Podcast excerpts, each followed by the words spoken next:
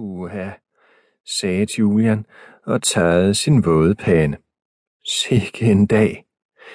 Lad os rejse til ekvator og bo der. Der vil der være køligt i forhold til det her. Han stod og lænede sig op af sin cykel, forpustet efter en lang stejl tur op ad en bakke. Dick sendte ham et grin. Du er ude af form, Julian, sagde han. Lad os lige sidde ned lidt og kigge på udsigten. Vi er ret højt oppe.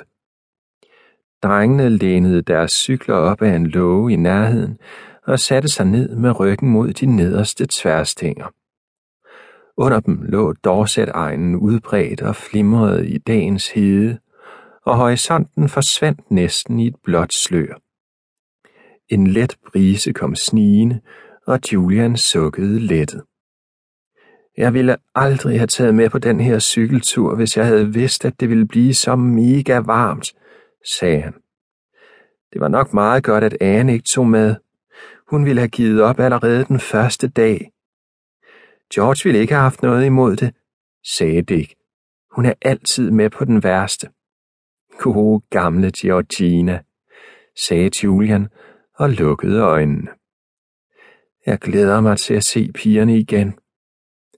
Det er selvfølgelig sjovt bare at være os to, Dick, men det er altså som om, der begynder at ske ting og sager, hver gang vi er sammen alle fire.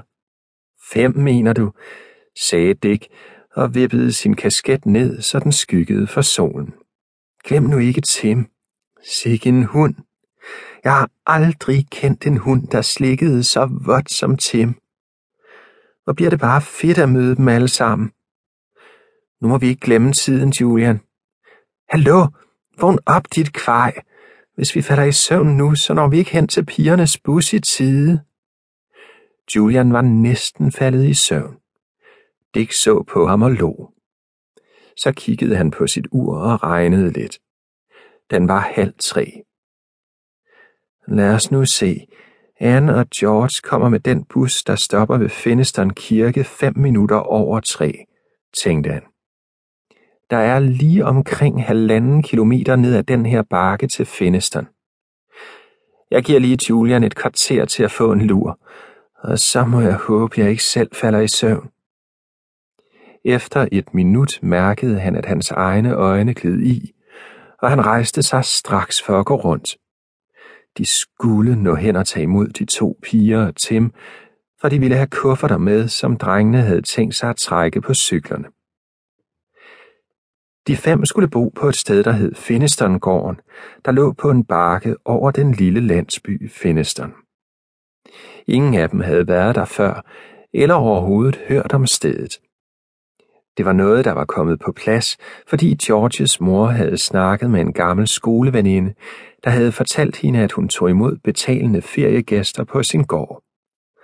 Og så havde hun bedt hende om at anbefale hende for mulige gæster. George havde straks sagt, at hun gerne ville derhen sammen med sin kusine og sine fædre i sommerferien.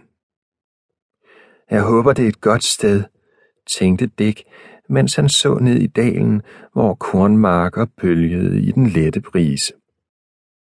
Men uanset hvad, så skal vi kun være der i to uger, og det bliver bare så fedt at være sammen igen. Han så på sit ur. Nu er det tid til at komme videre. Han gav Julian et skub. Hallo, vågn op! Bare lige ti minutter mere, mumlede Julian og prøvede at vende sig om, som om han lå i sin seng. Han rullede mod lågens trammer og faldt ned på den hårde, tørre jord under den. Han satte sig overrasket op. Nå, jeg troede, jeg lå i min seng, sagde han. Jeg kunne have sovet i flere timer. Nå, men det er altså på tide at komme hen og tage imod den bus, sagde Dick. Jeg har været nødt til at vade rundt hele tiden, mens du sov. Jeg var så bange for, at jeg selv skulle falde i søvn. Kom nu, Julian. Vi er altså nødt til at komme afsted.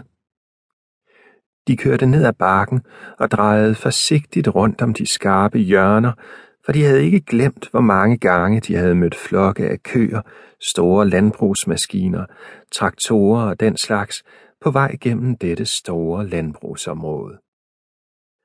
Og der lå landsbyen for foden